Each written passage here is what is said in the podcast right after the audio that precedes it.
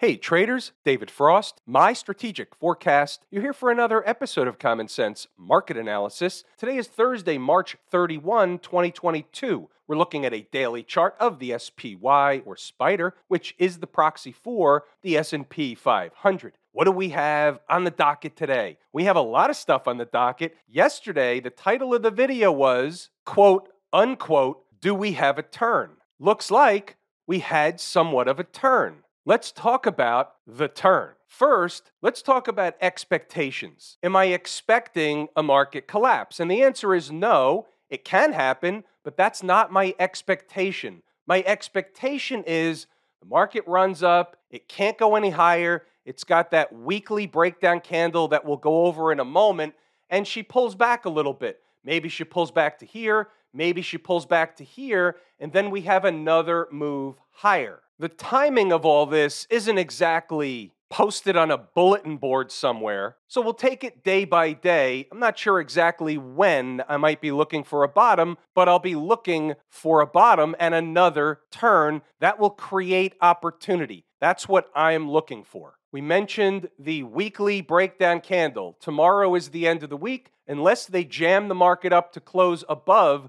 460, the weekly has run another test, or price has run another test of the weekly breakdown candle and has yet to be able to close the week above. One more day, we'll see what happens by the end of Friday. Then we break it back down on a daily chart and we say the market ran up to these pivots that we talked about a hundred times. It got over them for two days and then it gave up the ghost or failed today. Had the market stayed above 458, it would have had an opportunity to try and push higher. This morning, I thought they did have that opportunity into the end of the month. It was certainly on the table. Once they started getting below 458, that was our line in the sand. Below 458 on candle closes, and it just isn't going to work for the long side. It was the bear case, as you'll see inside the numbers, below 458. What would be my next target, assuming the market continues lower into Friday, maybe bleeding over into Monday. What's my near term target that the market should A, reach, B, is magnetic, and C, have a reaction back in the other direction? I like 445, 75, put it on a sticky note. Doesn't mean that's the end of the decline. That means it's a target where they should reach from a minimum perspective. Let's look at a 240 chart for a moment want to point out a few things. So the market was hovering above this gap, wouldn't fill the gap yesterday, wouldn't fill the gap this morning. So the gap becomes a non issue. They're hovering over the gap, and therefore, once they reach the gap after coming close, it's not the same type of support level it was before or would normally be had they come from afar. But there's something else I want to point out on this chart. So not only did they blow through the gap, but look where they closed the day, right below this breakup candle low. 452.13 is the low. They closed the day at 451.66 on this chart. In the aftermarket or after hours activity, they've already bounced right back up over that number. Doesn't really mean much leading into tomorrow, just that they're getting the proverbial dead cat bounce. And that's as a result of killing him into the close. And here's a five minute chart. Speaking of killing him into the close, these are the afternoon thieves that decide to send the market down into the close. It's a very difficult trade to be short into the close. They can certainly whip them back up in the last few minutes of trading. They do it all the time. It's just a very difficult position to be in holding short leading into the close. Sometimes you get paid, sometimes you get a pie in the face. It's not my favorite trade. Here's a 120 chart, and this can illustrate why I like the 445.75. But the interesting thing is, the number had nothing to do with what I'm about to show you on this chart. This is where it begins to create a full stack type of situation because when you have the same price or the same area start to repeat on different charts for a different reason, it begins to give you confidence that the number is correct because other charts or charts in general are confirming the number that didn't necessarily come from this 120 chart for argument's sake. It's a pretty interesting deal going on. So here's what I see on the 120 chart. So the market runs up to this spot right around 445.75, call it 446, whatever the high is here. It's in that neighborhood. It's close enough. So the market runs up and immediately gets rejected, one candle's worth, but rejected nevertheless. Immediately busts back up through that price, creating a breakout area on this 120 chart. Does a little shimmy down, decides to continue on. What are they doing? They're coming back to test the former breakout area. That's the way the market works the majority of the time. Interestingly enough, I did a question and answer session today for the live room members. And one of the questions, which was a really great question, is What's your favorite trade setup? Or something like that. I'm paraphrasing the question. And basically, this was the answer. It's funny how that works, but I didn't plan this out. I just realized it after I went over this 120 chart and I remembered the question from earlier this morning. That's where the funny how this works comes in. You could see the same situation going on on the hourly chart. Market runs up, pulls back a little bit, busts through on a gap up, does come back to already check it over here, meaning run a check, run a test, but guess what? Here we go again, and there's other reasons why that area is important, so I still like this spot. They popped up over this breakout area, not by much when they came back, so they then they went higher, considerably higher. So now when they come back, I would expect it to still be supportive of price. This little bump up here and back test isn't the same as running all the way up to 460 and coming back. And then we're back to the daily chart and we're still on the same topic because I want to show you something else. So let's focus on here the market broke down on this day. It scaled down quite a bit.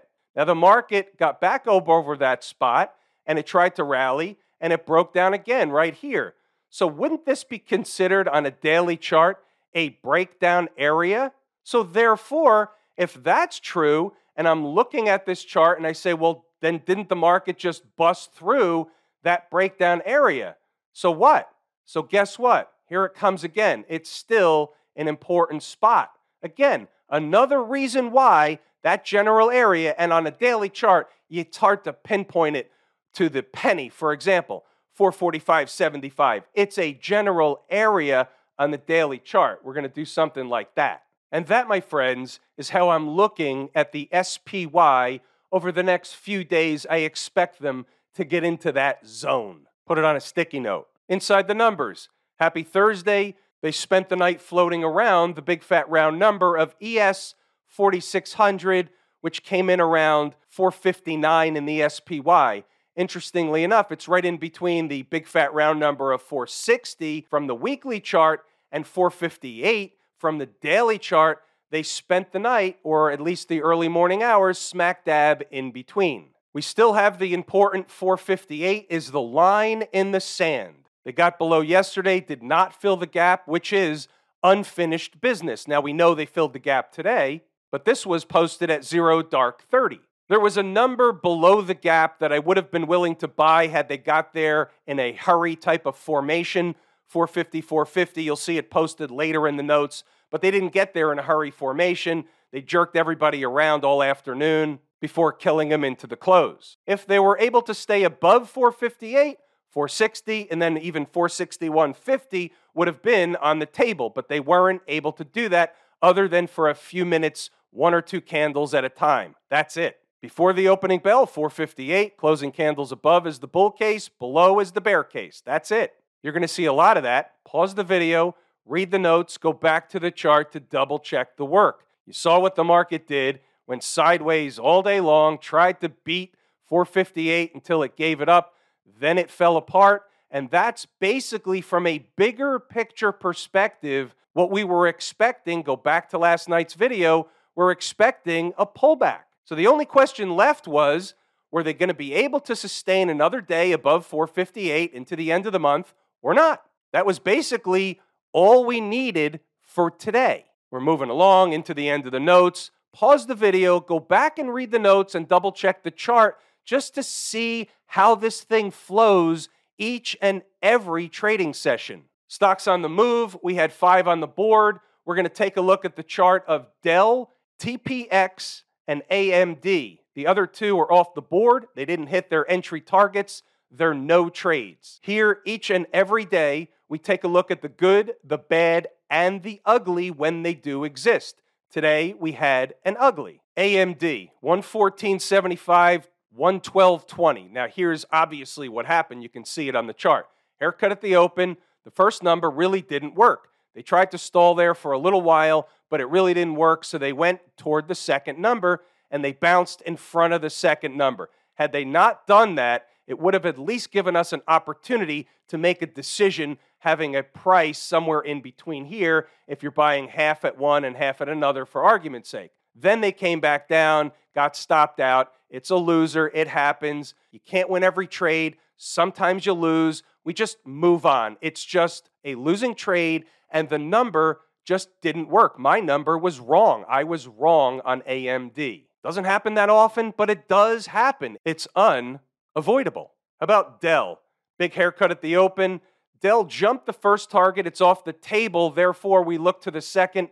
They bounced in front of it. Jordan took a pass in the room, rightfully so. We got a question on it while I was doing the Q&A in the live room. And basically, here's the way this one shapes up. They didn't do it in the manner in which they still did it. The number worked. They went right back to the first number. But it really wasn't a trade I'm willing to take because I've seen too many times when they come up short, bounce away, that number isn't the same, and it ends up to be a pie in the face. I'm not willing to take a pie in the face. So when something like this happens, it's in my process of how I go about my business of not taking that trade. But the takeaway is the number still worked. It's a function of the manner in which. About TPX, Tempur Sealy, we save the best for last.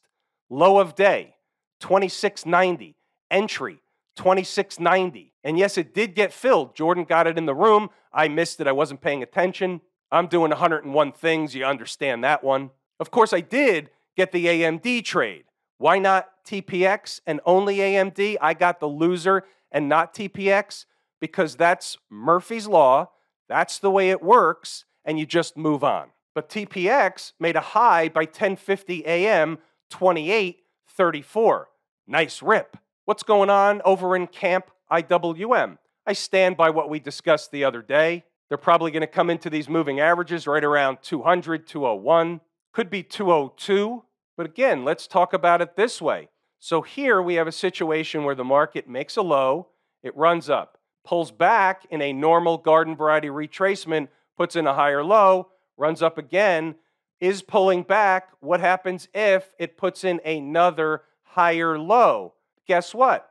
You're poised for another lift higher. That's the way the market works. Nothing goes in a straight line, goes up, goes down, goes up, goes down. That's what's going on right now. But what happens is people watch the media, they watch TV, they read stuff.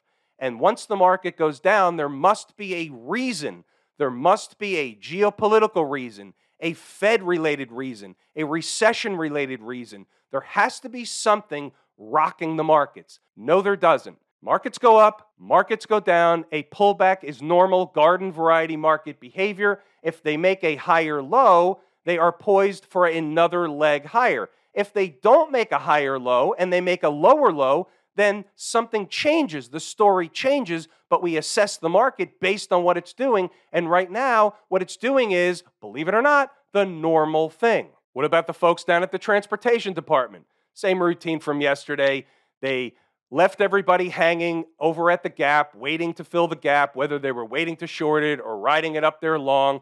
They left everybody held hostage, come up short, and now they're pulling back. They're above all the moving averages. You got a big breakup candle here. Are they going to run a test into the moving averages? Maybe the breakup candle low, maybe fill the gap, maybe not even as low as that. We don't know yet, but this is again normal garden variety market behavior. Let's look at it this way objectively. We're the umpire calling balls and strikes. Low, higher low. Somewhere in here, you may get a higher low, and you may not. If you find the market down here, the umpire would say things turn bearish. Now, you would like to know that up here, but you can't know that. Right now, the market is doing the normal thing. It's bullish, it's above all the moving averages, so there's nothing wrong with the market while it's above all the moving averages, so you wouldn't anticipate it falling apart just because somebody in the media said it should.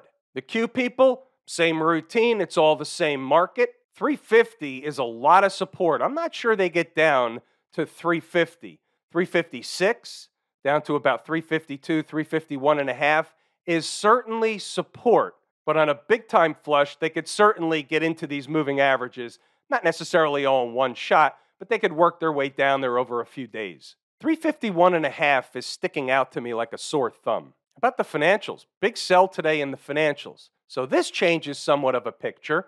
Remember, without the financials, the market's not going to go anywhere in either direction. But if the financials are falling apart, that's going to be a problem for the market down two and a quarter percent, 2.3 percent today. That's a big down day for the financials. Now, I'm not sure they get all the way down there, but 36.90 sticks out to me like a sore thumb in the financials. Remember, we're the umpire calling balls and strikes. If the financials are falling apart, it's going to take down the rest of the market.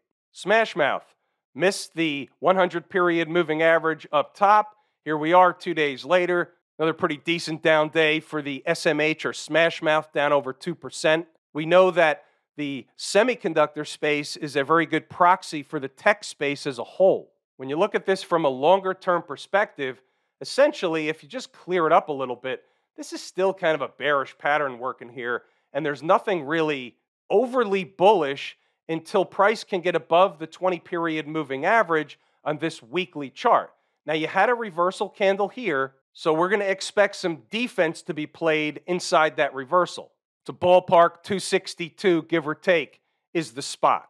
Have I told you how much I appreciate each and every one of you? Without you, these videos are not possible. That is true and accurate information. We're pulling the ripcord here today. It's everything I wanted to and intended to discuss. I'm David Frost, my strategic forecast. Thanks again for tuning in to another episode of Common Sense Market Analysis.